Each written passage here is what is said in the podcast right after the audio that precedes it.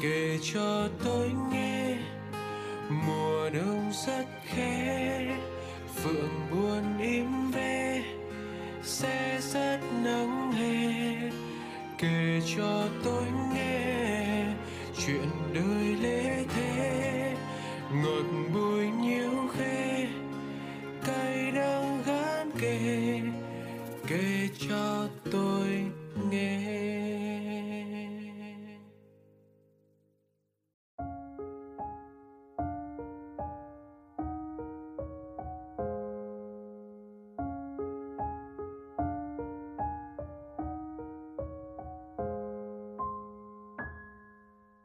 Sẽ được gửi lời chào tới tất cả những người bạn đang lắng nghe chuyên mục Kể cho tôi nghe của Radio Người giữ kỷ niệm. Lẽ ra số radio này phải được lên sóng từ tối qua trên YouTube, nhưng vì không thể sắp xếp được các kế hoạch cá nhân để thực hiện cũng như đăng tải số radio mới này đúng ngày, nên hôm nay mình mới có thể đăng số radio mới lên YouTube. Bù lại thì tối hôm qua mình đã đăng tải một số radio thuộc tiểu mục kể cho tôi nghe đặc biệt lên YouTube rồi. Nếu các bạn nghe số radio tối qua trên YouTube thì hẳn là sẽ đều biết rằng mình đã kể cho các bạn nghe hai lá thư về chủ đề nỗi niềm của những người bạn đang mắc phải căn bệnh trầm cảm. Và hôm nay, thật tình cờ là mình cũng nhận được một lá thư của một người bạn đang là học sinh lớp 9, chuẩn bị kỳ thi lên lớp 10 bạn ấy cũng đang có dấu hiệu cao của căn bệnh trầm cảm. Và càng đáng lo lắng hơn, khi những dòng cuối thư cũng là những dòng viết bạn ấy mô tả về cái chết tưởng tượng của mình. Ngay bây giờ, chúng ta hãy cùng lắng nghe lá thư của bạn ấy nhé. Em chào anh. Em là học sinh lớp 9 đang chuẩn bị kỳ thi vào lớp 10 sắp tới. Em muốn gửi lá thư này để tâm sự với anh, và thật may mắn nếu em nhận được hồi âm, kèm lời chúc may mắn trước ngày thi, em đang làm một bài toán nhưng chưa tìm được cách giải và bỗng nhiên em cảm thấy thật bất lực. Em thấy mệt mỏi vô cùng. Ban đầu, ước mơ của em chỉ là thi đỗ vào trường cấp 3 bình thường, thi đại học, tốt nghiệp và đi làm một nghề bình thường, sống một cuộc đời bình thường. Cho đến lúc mẹ em nói rằng em thi chuyên văn. Thực ra trong ba môn chính em hứng thú với môn văn nhất nhưng để có thể học chuyên văn thì có lẽ chưa thực sự hứng thú dù vậy em vẫn đồng ý để mẹ vui và em thấy đây là quyết định đúng đắn nhất của em trong năm học lớp 9. Bởi lẽ nếu không có nó, em không biết em còn sống hay không. Em nói vậy vì em bị tiêu cực rất rất nhiều. Em luôn mặc cảm và tự ti trước chị mình, một người vô cùng xuất sắc, niềm tự hào của gia đình em mẹ em rất tự hào về chị, nên đi khoe với mọi người rất nhiều. Em thấy cũng bình thường, vì em đã làm quen với việc này từ nhỏ rồi. Tuy nhiên, mỗi lần kết thúc câu chuyện, ai cũng nhìn em và hỏi, con bé có học giỏi như chị nó không? Thì mẹ em toàn trả lời qua loa và trở về với vấn đề của chị em. Em biết đây là câu hỏi tự nhiên thôi, nhưng em vẫn tổn thương. Dần dần, em đã đố kỵ với chị của mình em khó chịu với lời nói, với hành động trêu đùa của chị ấy. Mỗi lần chị ấy đạt thành tích thì có lẽ em là người duy nhất không vui mà dửng dưng và thậm chí là buồn. Em còn nhớ khi ấy chị em được tặng một bó hoa hướng dương vì đạt thành tích cao và mẹ đã đặt nó vào bàn của em. Em đã tỏ thái độ khó chịu và mẹ mắng em rằng em ích kỷ. Đáng lẽ phải tự hào chứ sao lại ích kỷ như vậy? Em tổn thương, nhưng có lẽ em ích kỷ thật và từ những lần sau, chị em được tặng hoa hướng dương. Nó vẫn để trên bàn em và em đã cố gắng không tỏ thái độ để mẹ không buồn. Thêm nữa, chính vì chị em giỏi mà em thì không, nên mẹ em đã luôn muốn em hỏi bài của chị em. Nhưng chị em lại nóng tính, với em cũng tự ti nữa. Em không biết tại sao nhưng em ngại hỏi bài chị em. Mỗi lần như vậy, em đều bị mẹ thở dài, tỏ vẻ thất vọng, than trách rằng chị có thể dạy người ta mà sao không dạy được mình? Nói em là cái gì cũng phải hỏi chị, khiến em rất mệt và bị ám ảnh. Em thật yếu đuối, đúng không anh? Em bị áp lực và ám ảnh về giáo viên chủ nhiệm của mình. Thật ra em là đứa học không quá kém môn văn nên cũng không bị cô mắng nhiều. Nhưng thực sự ngày nào cũng phải nghe cô ca thán về việc bọn em sẽ không thi đỗ đâu, rồi mắng bọn em khiến em rất mệt mỏi. Em tự hỏi tại sao cô không gặp những người cần trao đổi để nói mà suốt ngày cau có với bọn em như vậy. Cô còn tạo áp lực cho bọn em về điểm số, về những bài kiểm tra liên tục. Em đã từng nghĩ rằng em học giỏi văn cho đến khi em nhận ra rằng suốt 3 năm qua em chỉ là một con robot học thuộc bài người khác. Em đã tự viết theo giọng văn của mình và cuối cùng em liên tục bị điểm kém. Em thực sự rất buồn.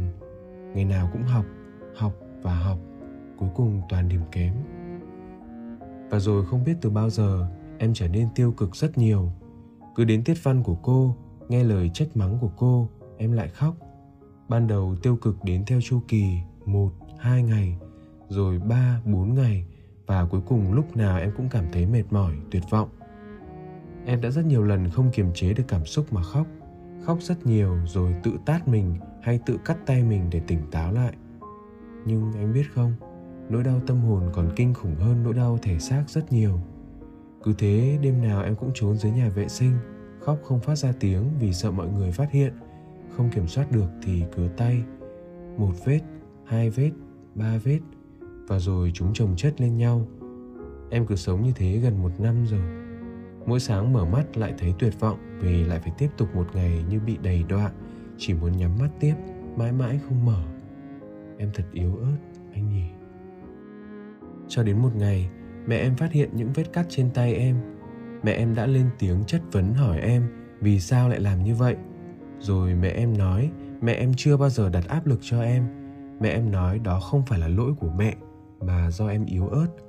Em sợ, em đã đi vào nhà vệ sinh nhưng mẹ em bắt em lên và tiếp tục nói chuyện. Trong suốt cuộc nói chuyện ấy, câu nói mà em nhớ rõ nhất của mẹ khi thấy em khóc vật vã đó là con này đầu óc có vấn đề rồi. Mẹ nói nhiều thứ lắm, nhưng tất cả thứ đó em đều hiểu, em hiểu rất rõ là đằng khác. Không phải do ai mà do em. Em hiểu điều này, nhưng cái em cần không phải sự dạy dỗ của mẹ trong phút giây ấy, không phải sự thanh minh của mẹ mà là cái ôm của mẹ và câu nói có đau không? Vậy mà lại không có. Mẹ đã không hiểu cho em. Đôi khi em cảm thấy mọi người thật vô lý khi bắt em phải chia sẻ với mọi người nhưng chưa một ai hiểu cho em. Họ chỉ biết chỉ trích em, lên án em thôi. Vậy thì thà rằng em không nói thì hơn. Bạn thì nói rằng em làm trò vớ vẩn. Mẹ thì nghĩ em bị điên. Em thực sự suy sụp anh ạ. Em cũng muốn là học sinh bình thường nhưng sao khó quá. Em nhìn các bạn em vui vẻ mà em thấy ngưỡng mộ. Tại sao chúng nó lạc quan thế mà mình thì không? Mình thật yếu đuối đôi khi em thấy em hận mọi người lắm. Vì có những lúc em cảm thấy tâm trạng rất vui, thì mọi người đã phá hỏng nó. Và chẳng ai hiểu em cả. Mặc dù em tự nhủ ai cũng có cuộc sống riêng, làm sao có thể chỉ tập trung vào em. Nhưng mà nhưng mà em không có giá trị vậy sao? Để mà mọi người không ai hỏi thăm em lúc em tuyệt vọng. Mọi người quá kỳ vọng vào em và không hề hiểu em. Nhưng rồi em lại cảm thấy thương mọi người vì phải chịu đựng em nhất là mẹ.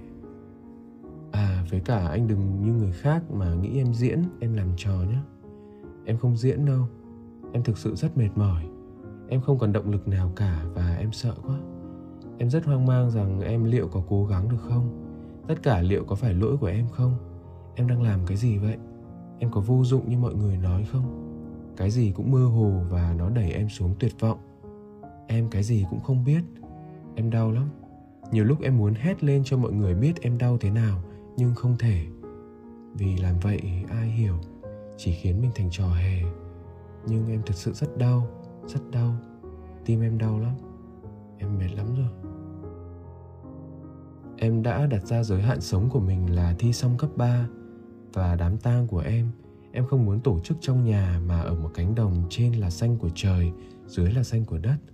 Em không muốn mọi người khóc trong tang lễ của em em muốn mỗi người tặng em một cành hoa cúc trắng. Em mong mọi người sẽ thăm em vào ngày sinh nhật, ngày rỗ và ngày tết. Vậy là đủ rồi. Có nhiều quá không anh? Nếu một ngày em ra đi, em mong mọi người sẽ làm vậy. Nếu một ngày con ra đi, con xin lỗi bố mẹ nhiều. Nếu một ngày em ra đi, em xin lỗi chị. Nếu một ngày em ra đi, cảm ơn và xin lỗi đời em mong sẽ nhận được thư hồi âm của anh Em xin lỗi vì đã mang một luồng cảm xúc tiêu cực cho anh. Chúc anh một buổi tối vui vẻ. Cảm ơn rất nhiều ạ.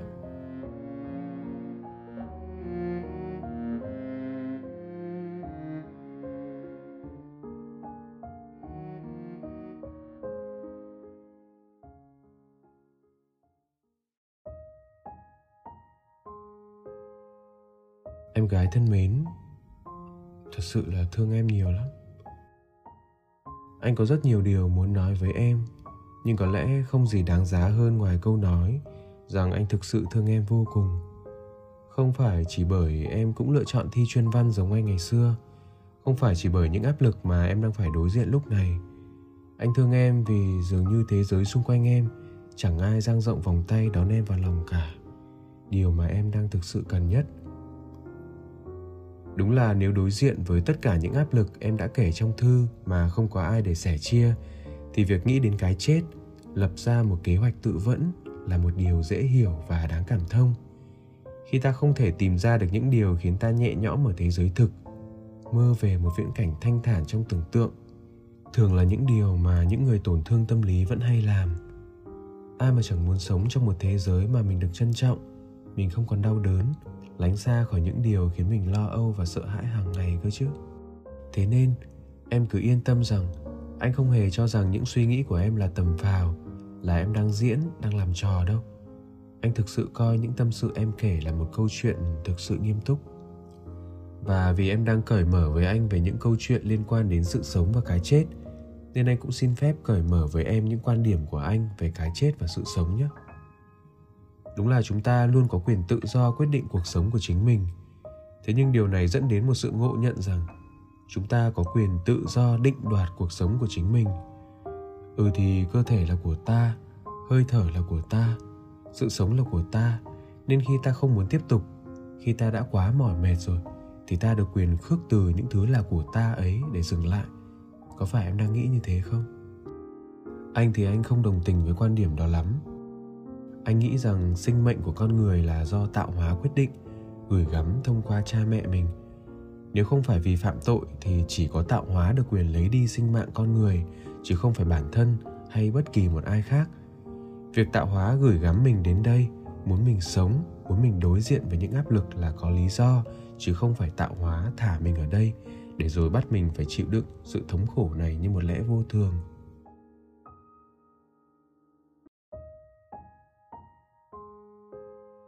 Em đã nghe đến một khái niệm gọi là hiệu ứng cánh bướm chưa? Rằng một cái vỗ cánh của một con bướm ở Brazil cũng có thể gây ra một cơn lốc xoáy ở Texas. Diễn giải một cách dễ hiểu thì những sự thay đổi dù rất nhỏ của một cá thể nào đó cũng có thể gây ra những thay đổi, những phản ứng dây chuyền dẫn đến sự thay đổi hoàn toàn của cái tổng thể. Em đừng nghĩ rằng sinh mệnh của mình là không giá trị. Có thể nó nhỏ nhoi và mỏng manh như những cánh bướm thật, nhưng thực ra chính sinh mệnh của em, hơi thở của em, việc em ở lại hay ra đi khỏi cuộc đời cũng có những tác động cực kỳ lớn lao đến sự tồn vong của cả nhân loại đấy. Có thể là em không tin, tuy nhiên anh minh họa nôm na như thế này để em hiểu nhé em ra đi, những người ở lại cũng đau buồn, sẽ có những nỗi đau hủy hoại cuộc sống của những người ở lại, khiến họ cũng chẳng thiết sống nữa nhiều người khác khi nhìn vào sự lựa chọn ra đi ấy của em, cũng như được cổ vũ rằng tự vẫn sẽ là lựa chọn tất yếu khi họ không thể đối diện với những áp lực của cuộc sống. Dần dần, nhân loại không còn đủ sự sống để duy trì những mối quan hệ, những sợi dây liên kết để phát triển và nhân loại sẽ bị hủy diệt. Hay ở chiều ngược lại, nếu em tiếp tục ở lại với cuộc đời này, tiếp tục gan lì, tiếp tục kiên cường, vượt qua hết những áp lực kia, không chịu bỏ cuộc, nhiều người khi nhìn vào em sẽ được truyền cảm hứng sống, sẽ tìm ra ý nghĩa thực sự của cuộc sống. Nhân loại sẽ được cộng hưởng bởi những điều tích cực ấy, ngày càng tìm tòi những phương cách mới để nâng cao chất lượng cuộc sống và tiếp tục trường tồn. Nghe hai phân tích của anh thì hơi suy diễn đúng không? Nhưng nếu đặt vào trong lý thuyết của hiệu ứng cánh bướm kia thì nó hoàn toàn có cơ sở mà. Anh đưa ra hướng phân tích như vậy không phải để em áp lực rằng việc lựa chọn cái chết này là thiển cận, là sai trái, là tầm thường mà anh muốn em thực sự hiểu là sự tồn tại 15 năm trên cuộc đời này của em là hoàn toàn có giá trị và có tác động to lớn đến nhân loại. Em có sứ mệnh và mang trong mình những ý nghĩa quan trọng và vĩ đại cực kỳ mà em không nhận ra đấy. Mỗi lần nghĩ đến những áp lực mà gia đình, nhà trường mang đến cho em, em hãy giúp anh đặt ra một câu hỏi như thế này thôi liệu mình có thể đối diện với những áp lực đó thêm một ngày nữa không ở đây anh dùng từ đối diện, chứ không phải chịu đựng nhé có thể đối diện thêm một ngày nữa không? Kỳ hạn là một ngày thôi, ngắn mà, phải không? Trong một ngày ấy, em đừng thu mình vào và chạy trốn khi chị mình nóng tính, mẹ mình mắng, cô giáo thì gây áp lực. Em thử mạnh dạn đối diện với tất cả những nỗi sợ hãi ấy bằng sự can đảm của em xem. Thử thách một ngày đối diện với áp lực của em có thể diễn ra thế này. Ví dụ như, sáng đi học trên trường này em tự cảm thụ tác phẩm văn học bằng giọng văn của em. Khi cô giáo nhận xét không tốt, thì em hãy phản biện lại cô bằng thái độ cương quyết. Giọng văn này sẽ chính là giọng văn giúp em tự do trong việc triển khai ý và mạch bài theo ý tưởng và sự sáng tạo của em, và nó chắc chắn sẽ giúp em đạt điểm cao trong kỳ thi sắp tới. Chiều lúc về nhà ôn tập, em hỏi bài chị em thì bị chị cáu chẳng hạn. Em cứ từ tốn mà trả lời chị em rằng, em không phải là chị, nên em không tư duy nhanh được nếu em là chị thì em cần gì hỏi bà chị, nên chị hãy cứ bình tĩnh mà giảng lại cho em. Còn buổi tối, giả sử khi bị mẹ thờ ơ, thì em có thể chẳng cần nói gì, đóng cửa phòng lại và tập trung hết sức cho mục tiêu của mình. Đấy, một ngày của em đối diện với những áp lực quanh mình thì có thể diễn ra như vậy. Anh nghĩ có thể với một người đang chịu nhiều tổn thương như em, việc tháo bỏ sự yếu đuối, sự sợ hãi để đối diện đường hoàng với những áp lực khắc nghiệt kia em sẽ cần nhiều sự can đảm đấy. Nhưng khi em vượt qua kỳ hạn một ngày mà em đã đặt ra lúc đầu, thì hãy tự nhìn nhận lại và đặt ra câu hỏi tiếp là, ồ, liệu mình có thể tiếp tục đối diện với những áp lực đó thêm một ngày nữa hay không? Vì rõ là em đã có thể vượt qua thử thách đối diện áp lực ngày đầu tiên rồi cơ mà. Đối diện thêm một ngày nữa thì có khó gì cơ chứ? Cứ thế, một ngày một ngày rồi lại một ngày, con số ấy sẽ trở thành một tuần một tháng, một quý, một năm, rồi nhiều năm, em sẽ trở thành một phiên bản kiên cường hơn của chính mình mà em chẳng hề nhận ra đấy. Người ta cứ nghĩ cực hạn của một người là một cái gì đó đóng đinh cố định, nhưng thực ra cực hạn của một người lại là cái có thể nới rộng và thay đổi. Chỉ là ta vốn quen chạy trốn và từ bỏ trước những điều mà ta gọi là cực hạn thôi.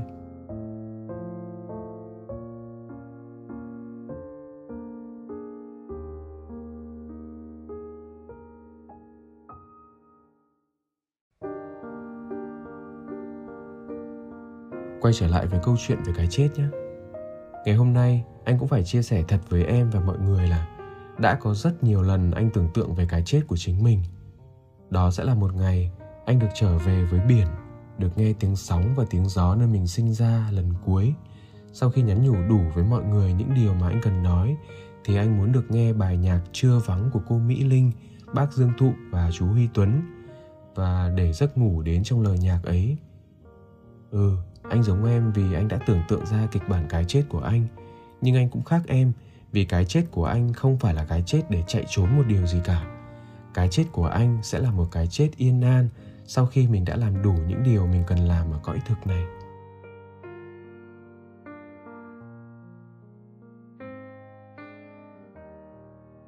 Em có nghĩ bản thân em cũng nên như thế không? Khi em tưởng tượng ra một kịch bản cho một cái chết thật hoàn mỹ, thật đẹp thật yên an, thì có lẽ cuộc sống của mình cũng nên đủ xứng đáng với sự hoàn mỹ khi mình nằm xuống. Còn nếu mình vẫn cố gắng chưa đủ, thì việc mình nằm lại quá sớm có thực sự uổng phí không? Ta hoàn toàn có thể sống thêm để sống đẹp, sống đủ với những năm tháng mà tạo hóa cho một đời người, để có một cái chết cuối đời thật đẹp và dịu vợi mà, phải không? Em hứng thú với môn văn, hẳn là em cũng phải tham khảo nhiều các bài viết các câu chuyện để làm dẫn chứng cho những bài cảm thụ văn học, nghị luận xã hội của em, đúng không?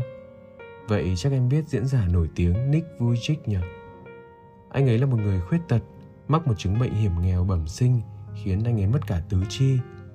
Với một người như thế, em nghĩ là họ có nghĩ bản thân mình vô dụng, muốn quyên sinh không? Chắc chắn là có. Thực tế là anh ấy từng muốn nhảy xuống từ tầng cao, muốn úp mình trong bùn tắm để tự chết ngạt vân vân trước những áp lực thủa thiếu thời vì mình kém lành lặn. Nhưng rồi, cả thế giới đều biết sự thật là cuối cùng anh ấy đã trở thành một diễn giả nổi tiếng, có một gia đình ấm êm cùng vợ và các con. Tất nhiên, anh chẳng hề muốn so sánh áp lực của người này với người khác, áp lực nào lớn hơn cả. Mỗi cây, mỗi hoa, mỗi nhà, mỗi cảnh, mình không thực sự ở vào hoàn cảnh của nhau, nên thật khó để phán xét ai khó khăn hơn ai. Tuy nhiên, với một người khuyết tật xuất phát điểm của họ đã khó khăn hơn mình rất nhiều, mà họ vẫn vượt qua được từng đó những áp lực, những kỳ thị để thành công thì một người bình thường như chúng ta cũng nên tự đặt ra những câu hỏi về việc vượt qua những khó khăn của riêng mình, phải không em đọc lá thư của em xong, có một chi tiết mà anh suy nghĩ khá nhiều, đó là em đã đặt ra giới hạn sống của mình là thi xong cấp 3. Tại sao phải là thi xong cấp 3? Trong khi kịch bản tự vẫn của em hoàn toàn có thể thực hiện ngay lúc này trước khi thi cấp 3 cơ mà. Chính vì thế anh đang suy luận rằng thực ra em vẫn hoàn toàn có những mục tiêu để sống và ở lại với cuộc đời này đấy chứ. Bất kể mục tiêu đấy là gì, dù là manh nha, nhen nhóm, nhỏ bé thôi, nhưng đó đều là minh chứng cho việc em chưa thực sự cần đến cái chết thời điểm còn quá sớm như thế này vẫn có những lý do để em có thể gắn kết với cuộc đời này đấy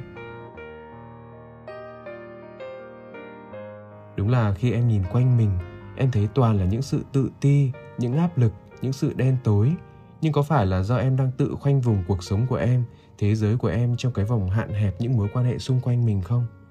Thế giới ngoài kia còn biết bao nhiêu người em chưa gặp, bao nhiêu điều tuyệt vời em chưa trải nghiệm. Sao em nỡ gán giá trị của mình vào cái thế giới mà ở đó, họ không nhận ra giá trị của em, để rồi nghĩ rằng mình vô dụng như thế? Hãy tiếp tục ở lại với cuộc đời để tìm ra đâu mới đúng là thế giới mà mình thuộc về, được không em? Và quan trọng hơn hãy tiếp tục mở rộng phát triển những mục tiêu mới của bản thân mình như cái điều vốn đang níu giữ em lại cho đến lúc thi xong cấp 3 như em nói ấy.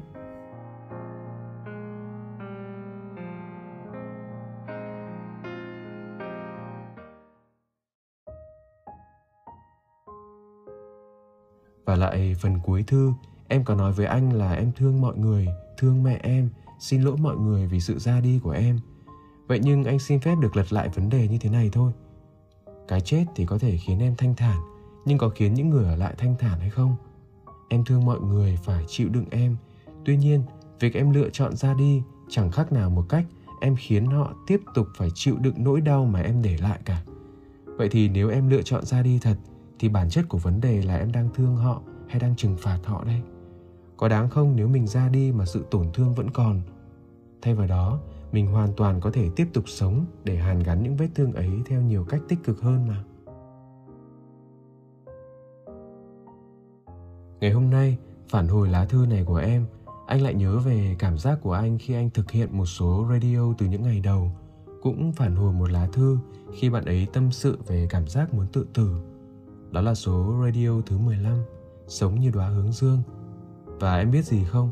Sau khi nhận được lời phản hồi của radio người giữ kỷ niệm, bạn ấy đã thay đổi lối sống tích cực hơn. Cũng chính bạn ấy đã một lần nữa gửi thư đến chương trình bằng một thái độ khác hẳn so với những nỗi bi quan u ám ngày đầu. Đó chính là lá thư ở số radio thứ 55 là một đóa quỳnh trắng giữa tăm tối cuộc đời.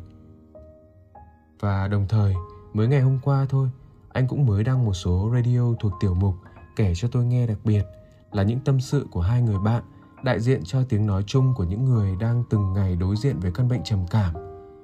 Cuối số radio ấy, anh có để lại cả một địa chỉ của một fanpage và một hotline hỗ trợ những người đang gặp phải vấn đề tâm lý. Em có thể lắng nghe và lưu lại thông tin liên hệ ấy khi em cần trợ giúp kịp thời nhé. Trong khuôn khổ của một số radio, anh chỉ có thể tâm sự với em như vậy thôi. Anh mong em có thể có những suy nghĩ tích cực hơn sau khi nghe hết những lời anh tâm sự và anh chúc cho em có thể đạt được thành tích tốt trong kỳ thi sắp tới của em nhé. Hy vọng lá thư này có thể kịp thời đến với em, trở thành một lời chúc may mắn khiến em có nhiều động lực hơn trong cuộc sống. Chúc em luôn may mắn và có thể tìm lại được những nụ cười hạnh phúc của bản thân mình.